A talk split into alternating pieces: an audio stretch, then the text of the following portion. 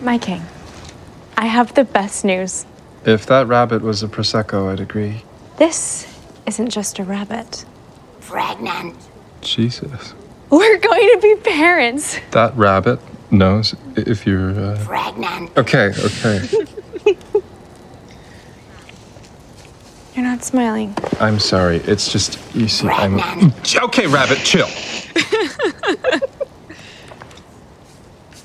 ah, ah, where do you think you're going? It may suck all the moisture from my tongue, but damned if I'm not going to toast this shit. To our violently attractive progeny.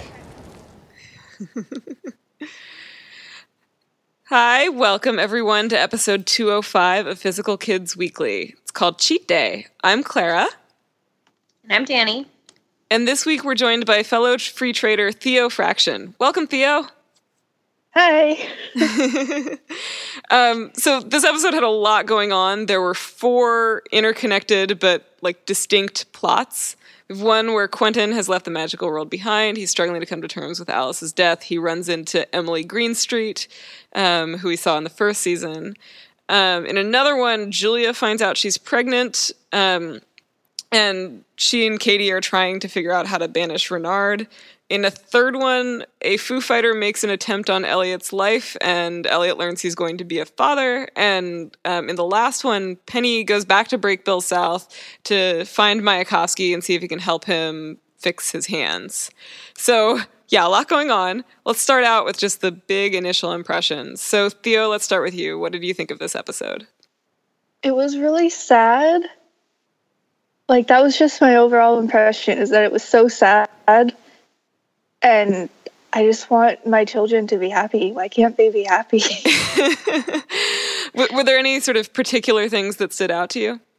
I think Quentin's storyline in this episode was really, really strong.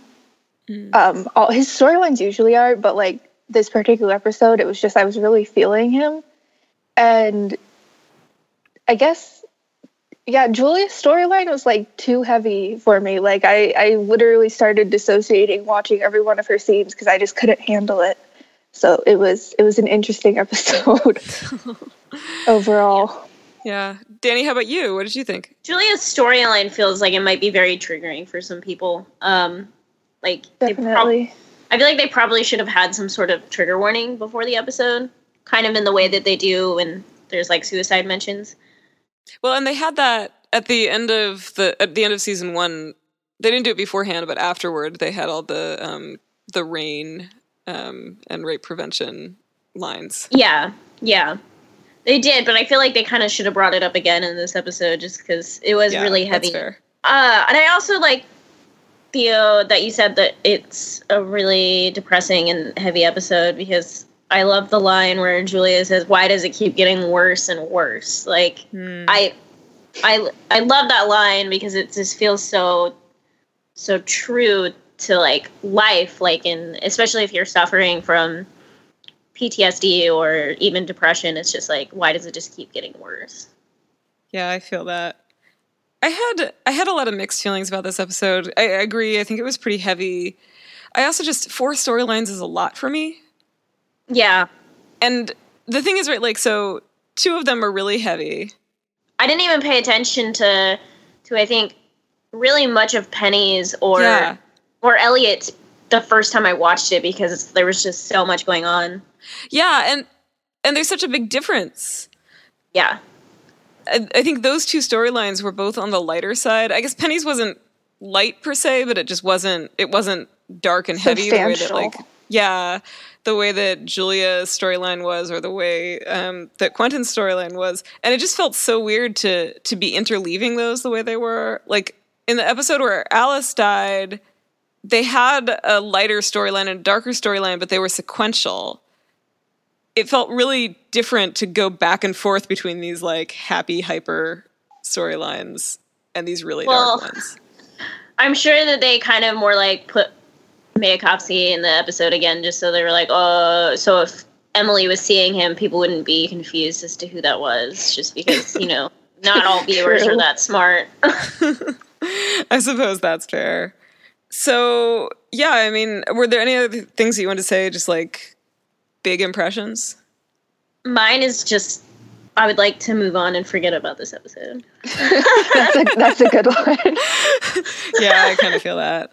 Okay, so let's let's dive in. Let's get a little bit more into each of those different storylines. Um, let's start with Quentin's story. Um, so first of all, yeah, what were your what did you think of Quentin's storyline here? I think Quentin's is probably my favorite storyline. Um, you finally see him really like becoming an adult. Um, Yeah. You could feel it, and his was the most necessary. I mean, it's pretty much what happened in the book for the most part, minus like the whole him actually sleeping with Emily. Yeah. Um, and I'm sure that they kind of used that as their tool to to bring back in um, Olivia, which you know no one will mind that. But Yeah. and it, and it almost made it more sad than it was for Quentin in the books, just because. Bringing Olivia back, bringing Alice back. Yeah, Yeah. I think it made it more viscerally sad for sure. But I'm a little bit concerned because I feel like it's like as much as I want Olivia back on the show, like I feel like it's too early to bring her back completely. I I agree, and I, I hope that I hope that's not what they're doing. I think we talked about this with Olivia, right? Like that we need the time to to really her. process that death before it comes back. Before it. What I have a ha, what I have a feeling what they're gonna do is they're gonna tease it, and then he's gonna realize that he's not a strong enough magician to do it. Yeah, I think that would make sense, especially given um, some of the stuff that got set up in the Penny Mayakovsky storyline too. So you mentioned that in the books, um, and you were totally right about this. I didn't think you were, but you were totally right about this. That Emily and Quentin don't sleep together. So, what did you think about that? I like what he says in the book, and he ends up basically saying it to her face about how like sad she really is, and um, Yeah, I, I don't mind that they added in the sex, like because Quentin in the book is basically trying to hook up with everyone after Alice like passes away. yeah. So why don't why don't I play that clip really quickly, and then we can talk a little bit more about it. Hey, I, I gotta get home. Um, I had a good time. You don't have to go. We can do it again. You said yesterday was cheat day. You can't. You can't cheat every day. I won't tell. No, I don't want to. So what? You're done with me? I was I was helping you. It's not what I said. Well, tell me then. What are what are you saying? Last night was. It felt really good and was probably exactly what I needed, but I it was also really weird and sad, and I feel awful. I feel worse than before. Apologies for my terrible life. I just don't want to use magic like that.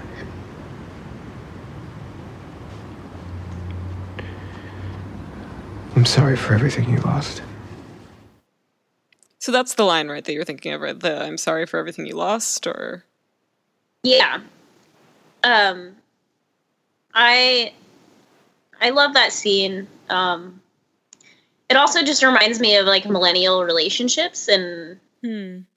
and like how sad they can be. Uh especially if someone decides to just kind of enter into like a purely sexual relationship and one person is over it and the other person is still just like no no like like just stay one last time like it reminds me of like one of those sad speeches that doesn't end up very well for everybody Yeah, I feel like there like there was a lot that went unsaid when they first when they were hooking up and getting together, right? Like she really was using Quentin to um, do her own healing, and yes, I think she offered him something in return as well. But it's it's not clear to me that it was good for him the same way. What do you think, Theo? Um, I was just really proud of Quentin during his speech at the end when he was like, "I don't want to use magic that way," because it's like he, it's really showing his character growth. Like he doesn't want to rely on magic to solve all his problems, you know? Yeah, and that's a big And theme, right? That he does use that. Yeah. there there's an actual like part in the book where he like in the book he talks to her about magic and she blames everything on magic and he gets mad because he's like no like alice made her own choice she didn't die because of magic Yeah, and it's funny because they, you know, they sort of have a little bit of that scene in the show when they're out to lunch. But Quentin's mm-hmm. agreeing with her in the show. It it's only later in the episode that he sort of comes to that conclusion. yeah i think it's Oh. because like they kind of glaze through it in the book like they'd spent some time together whereas in like the show you actually get to see it Theo, you were going to say something. Yes, I don't know if you guys saw, but I was rewatching the episode earlier um, on my computer instead of my phone so I could see it better. And the email that Quentin was writing um, before Emily storms in and was like, oh, I'm sorry, I was being a bitch. And then they get drunk Oh, yeah. and sleep together and drunk. He was writing an email to Alice's parents about how she was dead and how sorry he was. And I was like reading through it and just crying. It is Oh my so God. sad It is really heartbreaking. Though also, I, I don't know. I don't know that I felt that that was a good email to send to Alice. It really wasn't. And I hope he didn't actually send it because he it was does kind of he like. does he sends it at the He end of does? the episode Ah. Is it the Uh, same right before- email? He yeah, he sends it right before he sees her. Um Hmm. and she's like, "Help me." There's just like better ways to tell someone's parents that Well, I don't know their if you child guys- is dead. I don't know if you guys saw the preview for next week or but he well not the preview but they they had a sneak peek and he basically is like somehow back in Fillory with um with Eliot and Margo and he he says that he's going to go to the the memorial service so and tell them what happened. Hmm. I don't So- That'll remember interesting. seeing that. We have that to look forward to, I guess. I hope that we get the telegram from Eliot. Which one? Any of them, honestly. Just I, well, I just I was loved. actually dis- I actually was actually disappointed in the episode when, like, two episodes ago, or was it last? ep- No, it was last episode where he he wakes up to the letter from Eliot, but it doesn't say anything about how like you are my family. Like that's like one of my favorite Eliot Mm. like lines in the whole series, and they didn't include it. Aw. I love the I love Queliot. I don't feel like that adds much to the conversation, but I do. I just I love when he was like, I didn't think I needed family, but you know, you're my family. yes. Oh God. like but that's why i was super disappointed when he actually read that letter that it was just kind of more like funny and humorous and i was just like mm, yeah. maybe we'll get it later Well, what did you think about Eliot's storyline in this episode? it was Pregnancy bunny was great. Wait, what was that? yeah the pregnancy bunny. Oh, It yeah. sounded like it smoked a pack a day for the last 20 years, and that's all I could think about. i saw something on tumblr and someone was just like why do all of the animals in Fillory sound like they've been smoking like six packs a day for like the last like six years I was wondering if anybody was like vocalizing those lines when they were recording because right like that that's that's ADR that's filled in later clearly. Like the bunny is not actually speaking. I was wondering like was somebody just standing on the sidelines going pregnant. Probably.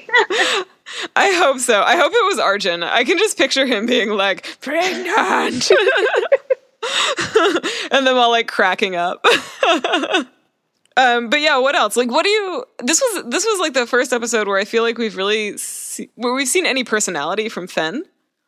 Oh yeah, I was happy about the Fen twist because it made me think of you know the actual warrior Fen. Yes, Uh, she was a warrior. She oh, was a true. Foo Fighter. I love when Margo's just like Foo Fighter, excuse me. it reminded me too of um, the the line that she had in I guess it was the last episode uh, where they're like right at the beginning, and she goes, "I know we're being serious here, but that surgeon has the biggest cock I've ever seen." Just like Margo's inability to to like stay serious in grave moments. I love it. I also love I I love Margo always has those really funny just Yeah, the one line moments. Well, they all have one-liners that are just really great. Like um but sh- when she's just like we're the least snobby people in the room, like there's a problem here. yeah, that's totally true. Um, Theo, what about you? Um, Eliot's storyline. Do you think I he's don't know ready how to I be a feel dad? about it. I don't know. I don't know how I feel about it. I'm worried. I'm downright positive that it's it's not his baby. You think it's the Foo Fighters? I didn't even think about that. I'm pretty sure Oh. it's the Foo Fighter guys. That would things- that would be good. Well, one of the things that I noticed was that, um, at least at first, there was ambiguity for both of the pregnancies. Because, right, like Julia said that she wasn't sure if it was Reynard's or Richard's. Um, and for Fen, right, like she wasn't sure if it's Eliot's or what is his name? Ba- Baylor, right? Baylor, something like that. Yeah. Yeah. I was kind of feeling like during that not I guess big reveal scene with with Fen and the dude when he was like, I'm gonna tell your husband about me. I'm like, I honestly don't know if Eliot would give a shit. Yeah, I don't think he would. I think he'd just be like, okay, well, you can join. I don't think he would care. I, I think the only reason he would care is because she basically technically cheated, and that's would get him out of the marriage. Well, uh, yeah, or at least like give him a little more license to um, follow his interests, as it were. I thought that the rules keep like keeping him in Fillory and keeping him from sleeping with anyone else was like a magic thing, not a morals thing. I'm not sure. They're not completely clear.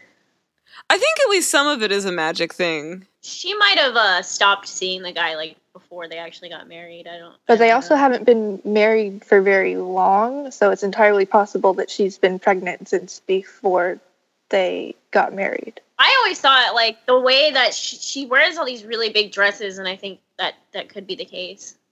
Well, and even so, right? Like if they've been married, let's let's assume that we're doing like the amount of time between each episode exempting the hiatus. They've been married for like six weeks, right? Is it really I mean, that it, short a it's so time? hard to tell what what Fillory time is versus Earth time. That's true, but I do think like I do think it's about that. So she wouldn't really be showing yet, right? Like this would just be this would be the point at which you'd find out you're pregnant uh, with like a regular test. And I guess that's the right. Like so, she and Julia, I guess, have been pregnant about the same amount of time. As long as they're on the same timeline, I mean, stuff Yeah. with Julia could be happening completely a different timeline. We wouldn't, we don't really. That's know. true, and it may not be, as mentioned, it may not be a normal human pregnancy. In which case, mystery how that works itself out. Well, generally in fiction, uh, when you get pregnant by something other than a human, it's like a rapid growth thing. So Yeah, I think it's a rapid growth thing considering a normal baby would like not even have a brain and yet the potentially Reynard baby was able to mind control two separate people. do you think Yeah, that, that was, was- mind control? Yeah. yeah, because it like froze time. Like the the receptionist like was completely frozen when Kady like walks by her. Okay, I don't think it's mind control. I'm gonna make an argument that I think it's, um, I think it's just some kind of magic that's on the fetus. Period. Like It could just be protecting itself. Yeah, exactly. Some kind of like self defense. I don't think it's like I don't think the fetus is picking the magic. I think that comes from Reynard. Mm, that's fair. There's so many things that like we literally have like no answers for when it comes to that. Yeah, so we should talk more about Julia's storyline. Danny, I know you have a lot of thoughts. I do. Um, And you were expecting this one, right? I I could sense it because of the way she so she like doubles over in pain, cramping after it happens. The like you know when Marina comes and saves her and helps her clean up. sh- Yeah. Like I I got a hint of it then because okay so it's already there and she's doubling over in pain. That doesn't happen unless you know you're pregnant with some magical baby. Um, Well, maybe. I mean, I I think that's I think that's a reasonable I think that's a reasonable thing to infer, but I also like I didn't read it that way. She just went through something really physically traumatic and emotionally It traumatic. was the way she clutched her stomach, though. Hmm. It was very like inferring like pregnancy. Hmm. Also, the fact that they kept playing the rape scene or clips of it in the Ugh, the previews for pisses me every off episode. so much. yes, that, they makes me really angry. But also, in retrospect, that was a very huge hint that they were going somewhere with that, and that it would be a pregnancy thing. Yeah, that's true. Ugh. I I just find it so I don't know. I I'm so frustrated by it. If that I, I hate pregnancy tropes so much, and like to do two of them in the same episode just like was overkill. Well, I mean, I think you're right that like the show does have a tendency to like turn the tropes on their head. So maybe we'll see something more interesting than just the standard pregnancy trope. And I mean, a way that I could think of it going. Okay, so two theories. One, um, I am still Team Groot baby. Just for the record, if that baby doesn't come out as Groot, then I will be very disappointed. The other option for me is that it doesn't come out as a baby. That this is part of the transformation that Julia is going to undergo. I'm hoping that's the case, um, but it's hard to tell that that's what they want to do. I know that Stella has said in a few interviews that she does make her way back to Fillory um, before the season's end, and uh, if they get a season three, she will be in Fillory a lot more. So I'm hoping that that has something to do with um, the Magician King and her transformation. Thea, what about you? You pretty much said my theory already. Wait, which one? So the that it's like a metaphysical baby, or that's not the right word, is it? A metaphorical baby for her transformation. Yeah, so one of the things that struck me, and I'll, I'll play the clip after this, um, was that the Julia Kady storyline is really about getting rid of Reynard, getting Reynard out of their life in two different ways. Um, so I'm going to play the clip really quick and then let's talk about that a little bit more. No, if we're gonna talk about what we did, then we have to call it what it is. It's stupid. It's so fucking stupid. It's the stupidest I've ever fucking been. Reynard set us up. Yeah, but I should have known better.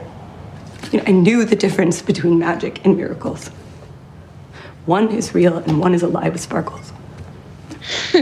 like a nice female god was gonna glide in and save us. It sounds so naive to ever believe in that. Look, there is one way through this, and that is to find out what happened 40 years ago. Yeah, and banish the fuck out of Reynard. Yeah, so let's just get this pesky abortion out of the way, and that's next on the list. I know this is a straightforward procedure. It's probably, you know, the simplest thing I've had to deal with in months. But I am nervous.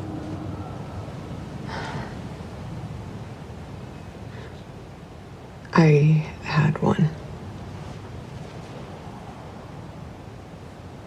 He was a drummer. And he said he couldn't get it up with a condom. I, like, I remember the night before. It, it, I felt. I felt lonely. Yeah. But you're not alone. I'm your best bitch, remember? Yeah. I really love their friendship. Everyone needs a friend like Kady. Uh, I love their friendship uh, slash um, potential romantic relationship. Um, I, I I love the very real conversation they have about abortion, regardless of if we dislike this storyline. I think it's really important for um, women to hear that you're not alone, and and um, I, I also was just like, of course, Kady slept with someone in a band.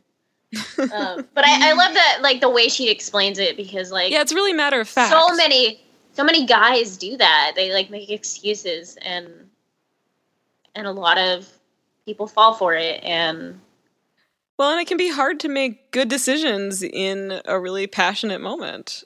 It's even and even when you do, right? Like all sorts of things can happen and then you do have situations exactly like Julia's, right? Like there's so many things that can happen to lead you to that moment. And I just I really appreciated how yeah, how matter of fact she was and just how empathetic. She seemed to know everything that Julia needed to hear. i just like it's a really hard thing to do regardless and i think it was a really important conversation to have like even just calling your doctor and waiting for a really long time to get plan b is like a hard thing to do so just women's health conversations in general i think are like it was nice to hear it I liked that too about the scene with the doctor, um, where Julia tells her what she wants, and the doctor says, "Yep, we can do that for you." Just not questioning her judgment. I also like that the doctor is just like, well, I need to report something if it happened. Like, even Yes. though, like, obviously it will not help on Julia's level, um, but it just lets other people know that that they can get reported. Yeah, and I think she did a good job of making Julia feel safe, despite the rest of what happened in the storyline. Um, Also, Yeah. it's Barry Allen's mom from The Flash was Oh, her wow. doctor. Was it really? Yeah, it was Barry's mom. Wow, I did not even recognize her. If you rewatch it again, you will, you'll totally see it and just be like, "Whoa." Okay. So Theo, you haven't been on before. So what do you think? Of, what do you think is going on between Julia and Kady? I mean, honestly, did you guys see that interview they did during the hiatus where they were like very blatantly hinting that they would get together? Because I saw that and started shipping them immediately. I did. I Um, saw that one, but like the way that they went about it almost seemed like they were just kind of fucking with people. Yeah, true. But then, but then when uh when Jade did the AMA, she also said something about how she only wanted them to get together if it could really like be a good storyline for the community Yeah, and not just for fun. yeah, it had to be responsible. yeah. I really appreciated that. Of of all the storylines in there, I think you were saying Theo that Quentin's was um, the one that was your favorite. I think this one resonated with me most. I really liked both both of the sort of heavier storylines, but I, I I love I really do. I just love the relationship between Julia and Kady. I think they're both such incredible actors and they have a, a really great chemistry with each other whatever that gets interpreted as or whatever you interpret that as you know that's up to you but i think they have a really fantastic chemistry They do. I really wish I could enjoy their scenes together more because, like, they're so amazing and I love watching them interact, but I can't handle the subject matter for very Yeah. long. So it's like, it's stressful yeah to watch. julia's life is really hard which i think is like the understatement of the year yeah. I know that Julia needs to be in a bad place for her storyline to like happen and for her to get better, but at the same time, it's like I just want her to be happy. Just Yeah, let her hasn't be she been happy through for enough? once. Yeah, that's the thing. It's just like when I, it's like she went through so much, and it's just like she, it's like in the books, it would, it never got that dark for her afterwards. No. So I, like I'm saying, I'm hoping that it is just like a, like a metaphysical baby or whatever. I, I'm hoping that it's a facade. yeah i hope so too let's move on there's two other storylines i want to discuss there's the penny mayakovsky one and i guess we talked a little bit about the eliot fen one but um, maybe we can get into that a little bit more what did you guys think of these ones the Penny storyline just it was there. like it was it just happened, but it wasn't really a thing, you know? Like it was it was nice to get a hint of what we knew about Mayakovsky from the books and his whole battery thing, but also it was like it was just the timing of when the scenes were happening was just like, okay, this exists. Can we go back to everything else now? I like that they were like, uh, we need to keep Penny important, so we're gonna give him one of Quentin's storylines. well i was i was thinking about this a lot because right like a, a lot of that so I, I was trying to remember and maybe danny you remember better um quentin comes up with the idea of this magic battery but then in the books spoiler alert So uh, I wouldn't doubt it. I mean, just the the whole on-off relationship with Penny in his hands is really funny. Anyway.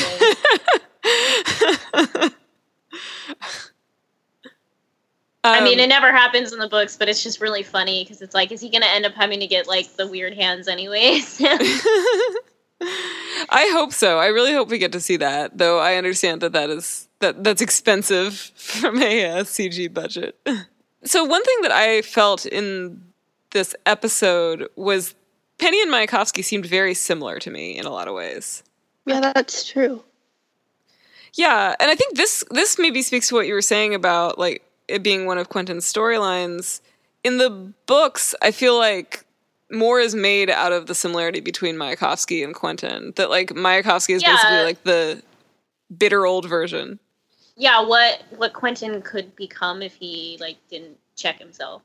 Yeah, like Mayakovsky and Martin and all of there's there's all of these like fake father figures or people that like men that or gods Ember to that like Quentin looks up to that just kind of fail him in a lot of ways. And it's interesting to see those get distributed to other characters in the show.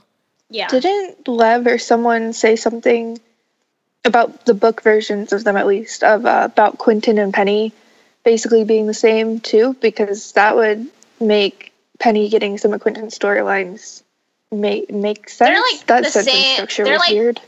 They're like the different sides of the same coin. Yeah, that's yeah, what I was trying to say. yeah, yeah, yeah. I get what you mean. Um, Which is why I think they have such like such a weird broship. Like they, it's why they hate each other and why I think they need each other. Hey, hey, Yes. Penny was seemed Penny seemed very concerned when uh when they were when Fogg was like, "Oh, I can send you where I sent Quentin." He's like, "Where's Quentin?" Like, I thought uh, one thing I th- I thought I noticed about that was like it was only a few episodes that we had where's Penny yeah, like when he was stuck in the in the like transitional traveling phase. hmm I think it was only one episode that he was kind of he wasn't even yeah, maybe MIA. that's why I noticed just like, it. I just was like, why is no one asking where Quentin is? Like, in well, I wonder if I mean I don't know. Do you think that they don't know? Maybe Penny told them before he left. I mean, Penny probably is like, hey, like Quentin's not around anymore. I woke up and he's gone. But like, Penny doesn't know either because he was passed out. Like, what happened to Quentin? it's possible Was he passed that out or was he Eliot and just Margo quiet? Passed out. No, she passes him out. She like does Oh, that thing and like makes him go to sleep. she just spell. I thought she just made him stop talking, but it, it was very dark in my copy. So I think she puts him out. Just that spell is also what Marina does to someone to make them go to sleep. So I Mm, okay. that sleeping. Theo, you were gonna say something. Yeah, it's possible that Eliot and Margo still think that he's at the uh, Centaur healing place. That's oh, that's true. Because I don't But think thing is, is, um, gone to talk to them yet. I don't know what's they they make it fuzzy like where people are at in the timeline because Margo goes back to Brakebills yet again like during that, that time. So I'm just like, I feel like she should know because someone would have told her. You know, they talk about how like the time stuff can be different, but is sort of variable between um, Fillory and Earth, and I feel like it's just been the same so far, which is a little. I feel like they abuse the ability to like leave Fillory like too much. Yeah, I I- I think. I mean, I think that they've just been going back and forth too much, which is maybe what you're saying. Yeah, like Margo keeps going back and forth with the button, and I'm just like, that cannot be good for like time itself. yeah, it, and it can't be good for Margo. Margo, uh, Janet in the books did not have a great relationship with coming through those fountains. She didn't, but they didn't include that at all. So Yeah. I kind of wish they had. Yeah, I I, loved liked that. I liked that too. That she was like she's like the strongest person, but yet for some reason in the Neitherlands she's so vulnerable. It's like almost like that vulnerable part of her is like wait, it's like really exposed there. Well, for me, I thought like I thought I always sort of felt like that was partly because she's so strong that like her strength comes from or her her perceived strength comes from the fact that she's not very in touch with her emotions and Fillory is such a pure place and I think the Neitherlands has a lot of that quality too. Um right like The Neitherlands is kind of like an apathetic place though. I guess that's true. But I don't know. I mean, I guess I felt like right, like these places are so much more magical than Earth. Like both the Neitherlands and Fillory are more magical than Earth. And if magic is supposed to come from emotions and from pain, right? Like maybe it puts you more in touch with your pain and your emotions. That might also. I mean, I, I think it would be hard to tell, but the scene in the book where um, Quentin and Alice come through for the first time and they immediately start fighting, right? Like there's a lot of reasons why they would be fighting, but maybe the reason that they actually fight immediately has something to do with the sort of intensity of magic and the relationship to the intensity of emotion. Maybe. Questions to ask Lev in the future. Was Um, that scene? Wasn't there a scene in? I can't remember if it was the book or the show, but when Alice and Quentin were fighting, and they like completely wandered off and got lost That was It's in in the the because they were yeah. that was, yeah they were just like so intense and it was definitely the energy because of the Neitherlands so that was Because in the sh- yeah, because in the show, Quentin is literally only in the Neitherlands for like two seconds and then gets pushed back in the fountain. But I like that in the books, in that in that scene that you're talking about, Theo, right? Like Penny saves their asses, which is kind of a theme in the show. yeah Penny Penny's saving always ass. saving everybody's ass. Yeah. um, okay, let's move on to fashion. Um, so a couple things. One, I I know that like Arjun told us to expect it, but you I'm seeing more and more of that like grand, gorgeous royal um, attire from Margo and Eliot, and I love it. Margo's outfits especially. Yeah, Margo's always looks amazing. Her hair always looks perfect. It's it's insane because I feel like she even looks more perfect now as a queen than she did before. which is hard to imagine because she was pretty much always perfect. But like there there were a couple of things that I noticed in this episode. So there's there's one outfit that is I guess I would call it more understated. That's just kind of like black and lace, kind of like one of the ones in the last episode. Um, but then she has this this one that has like these big shoulder pads and ruffles and and looks sort of 80s, but it looks amazing on her. Like on anyone else, I feel like it would look cheesy, but she pulls it off amazingly well.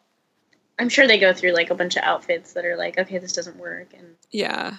And you were noticing earlier, Danny, that, that Fen is wearing these sort of like drapey, flowy dresses a lot. Did you Yeah. notice anything about that in this episode? she kind of like not even necessarily fl- like flowy too like she wears these things that are like super intense in the belly like it's like trying to hide something or conceal it like whether there's like these intense like knots or like like designs in the middle but it is like they're generally bigger Hmm. Theo, anything you noticed fashion wise? I'm gonna be real with you. The only outfit I remember is the quote unquote outfit of Quentin wearing nothing. Also we, i mean if we're talking about fashion we have to talk about his man bun and how long we've been waiting for this Yes! Uh, It was so cute. the only thing that could have made it better is if it was a white hair man bun. True. True. I I loved I loved his hair. Um I always love his hair though. And him wearing a suit was it, it did it for me. It was He looks really good in a suit. It was a good suit on him, too. Yep. See, I'm telling you, that business attire, it has some, th- th- there are things to say for it. Sometimes. Some people look really good in it. Yeah. Um, so there's one thing that I really wanted to talk about in the like negative column, which was there's some like weird scarf thing that Eliot is wearing at one point. Oh my god. Yeah. Eliot had some weirder like outfits in this episode. I feel that like, like shirt in general, like what was going on with that shirt? the one that was kind of like a like like It was uh, just like sticking out from his body with the giant collar. I was like, what what is he wearing? and there, and I think like when he gets in the fight with Baylor or whatever, right? Like his jacket or whatever comes off, and there's no sleeves in that weird shirt either. it's just like this weird gold half toga thing. Yeah. Um, I do like though. I think that like Eliot's outfits have been getting more outlandish and more outrageous, and I kind of love that because I think they're becoming more expressions of his personality.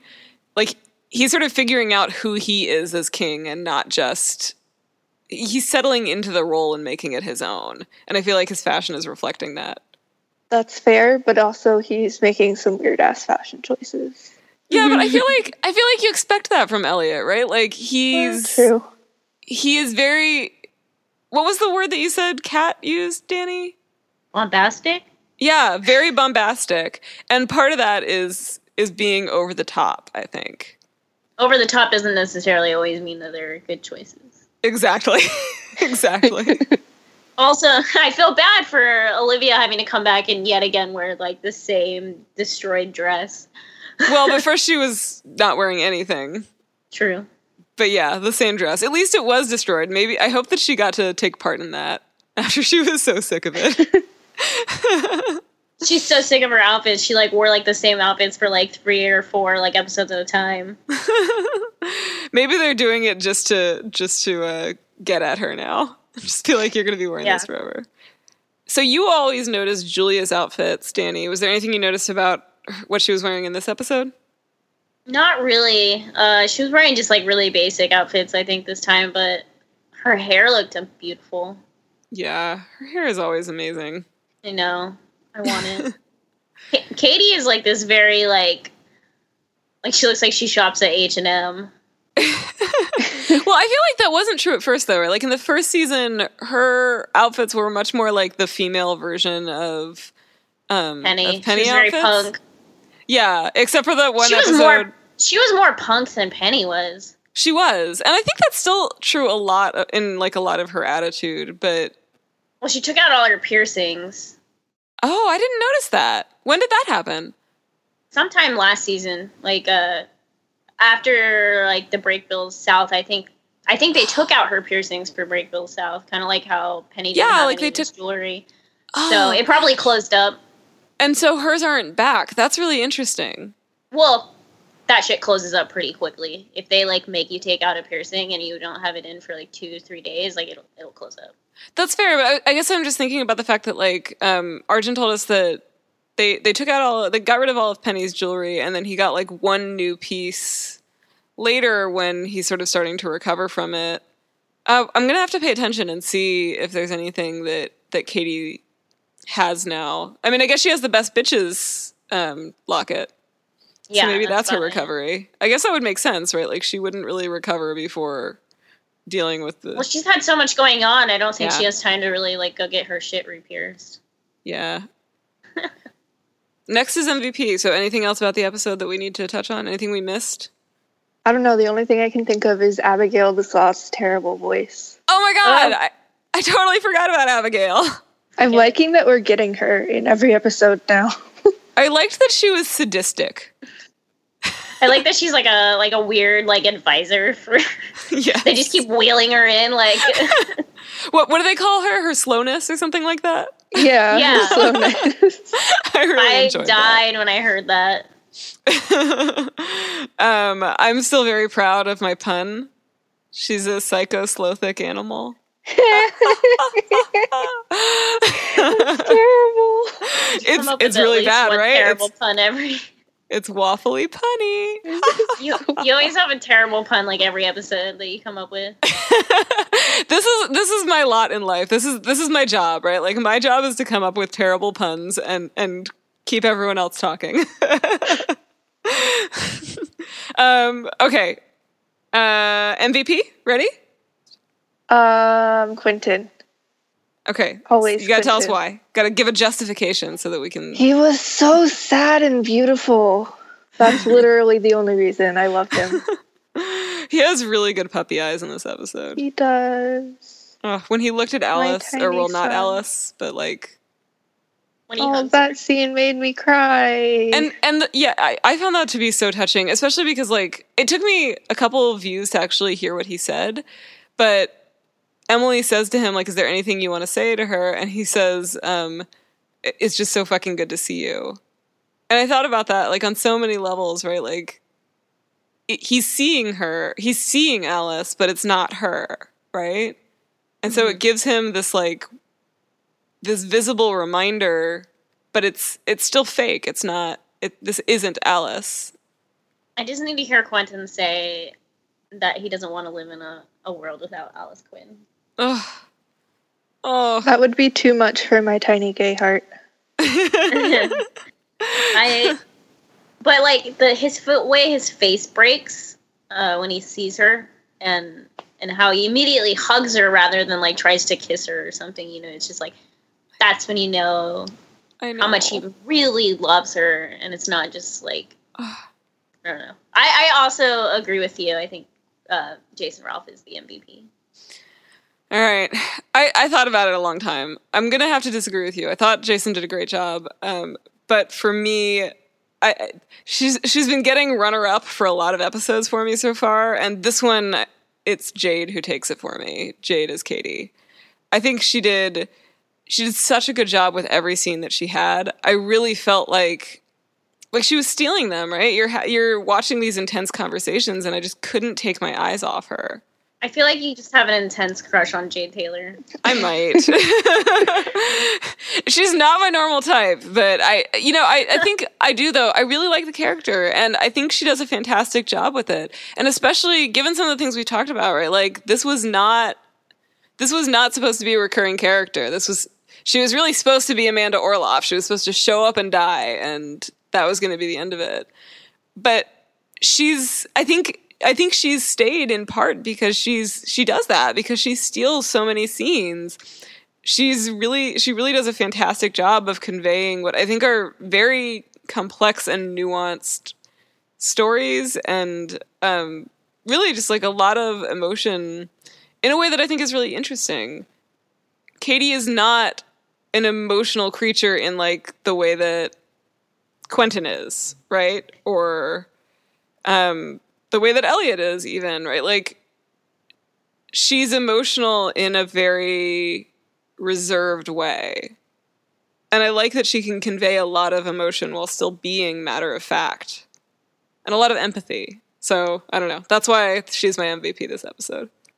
I mean, like, if I had to give a secondary MVP, like, I would still choose Stella because handling those scenes are really difficult. She was probably my second up. I, I mean, I really liked Jason, but I also, I, I think that I liked him less than I have in some of the other recent episodes. That that scene that we talked about, the scene in the shower, was was a fantastic scene, and I think really showcased all of the wonderful things we've seen him do in the last few episodes. But a lot of the rest of it didn't feel like it was as anything intense. where anything where Quentin has anything to do with Alice, it's, it's Yeah. he shines. Yeah. Ugh. um. Okay. Episode rating. Danny, you go first. Um, I think I'm gonna have to go with like a six out of ten. Yeah. Yeah, it it's definitely an episode that I'm not excited to show other people or it's like maybe I'll get over it in the the long run. Um but for now I, I don't see myself really like jonesing to be rewatching it. It's it's Yeah. a little too heartbreaking and then the other scenes are a little too filler. Yeah. Fillery. two puns. Two puns. I've reused that one, but still. um. Yeah, I really feel you on that. This was not. This was. This was probably my least favorite episode of the season so far, and I, I'm. I think it's my least favorite category. episode of the whole series so far. Oh, really? Okay, well, Yeah. we, we'll have to talk about that a little bit more. I, I also was going to give it a six. Um, but yeah, tell me why it's your least favorite of the series. I, I don't know. Like it honestly just like like Theo said earlier during like the Julia stuff, it was like hard to to keep watching because it was so painful, um, disassociating. Like I, I have that problem sometimes too, and it was hard to watch. I just like the the other two storylines were just too fucking filler to care, and I I don't think we've ever had an episode that was just that like had that much filler. And the only other episode that I think I dislike on about the same level is probably the third episode of the first season. That's the one. So we talked about that one, but that's the one with uh, where Quentin like starts lecturing Julia Yeah. about how she like she doesn't need to be no, good no, at no, no! I take it back. Uh, I take it back. The se- the one from season one that I really hate, is, which we haven't discussed in the podcast yet, is uh, the Welters tournament episode. I really hate that episode. Oh, I don't even remember that one very well. All I remember is the outfits, and I did like the outfits, but The outfits were were some like really the good only good thing about that um, episode. But I really hate that episode because of the fact that they really fucked up Quentin's character for an episode. um, okay, Theo, what's your rating? Okay, so while you guys were talking, I was sitting here like I can't I couldn't decide a full episode rating, so I decided to rate all of them all the storylines separately and then average them together. So the average Okay. is a 7. My my the Quentin storyline gets a 9 because he's my beautiful sad baby. Uh the Penny storyline gets a 6 because it was bad and it was boring. uh and then the the the Eliot and Julia storylines get a seven because of separate reasons but basically they weren't my favorite. So that, according to the internet, equals a 7.25. So that's what I'm rating it. I like your system. It's a good way to break it down. um, yeah, so there's one thing I wanted to mention that I was thinking about when Danny was talking too, which is um, I just I really didn't like the horror component of Julia's storyline, and I think that that's something that I feel in general. Like when this when the show takes a sort of horror turn, I don't like it that much. I think I'm in the minority in that I didn't really like the um the um haunted house episode. What? That's like the best episode of the whole series. I don't agree. I mean, the thing is, right? Like, I think there were a lot of good stories with it, but I just I'm not into horror as a genre. And Uh, so, well, then, yeah, I love horror as a genre, and I think that they did it so well. Like, but we'll talk about that when we talk about that episode. Okay. That's the one that Kelly. That's the one that Kelly's going to come on for.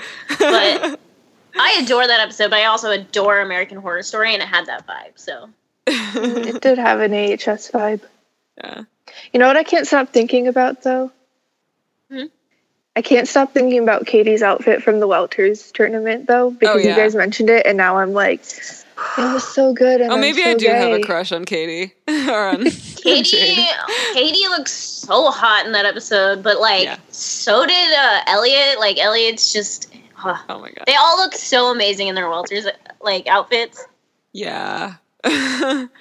so, for those of you just tuning in, this has been uh, the crushing on magicians characters. It's hard to come out not having a crush on the entire cast. Yeah. they were all falling in love with each other.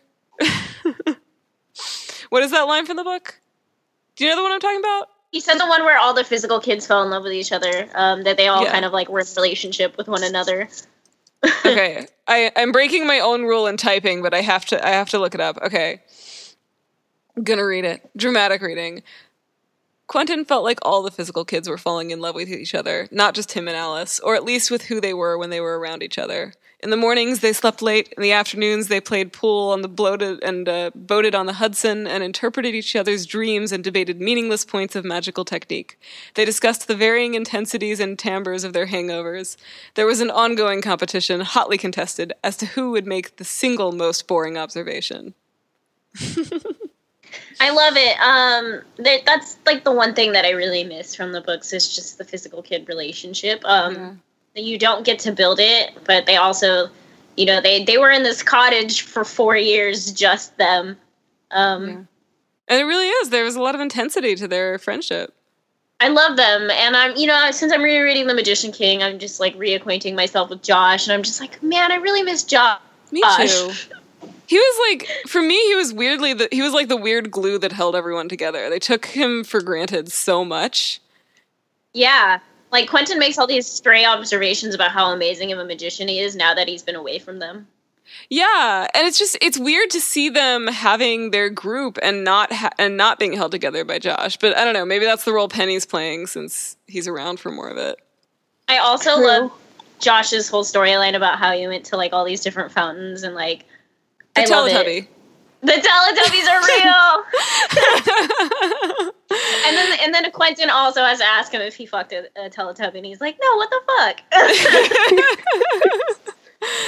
Oh, okay. I think that's a good note to end on. So, thank you, Theo, for joining us. Thank you, everyone who is here for this episode, listening to us and supporting this podcast. Uh, don't forget to subscribe, rate us on iTunes if you can. We like five star ratings, uh, and I don't know, who knows? If you give us if you give us a rating this week, maybe we'll do something special for you on the podcast next week. Um, see you then. Bye, Bye. Theo. Say bye. Bye.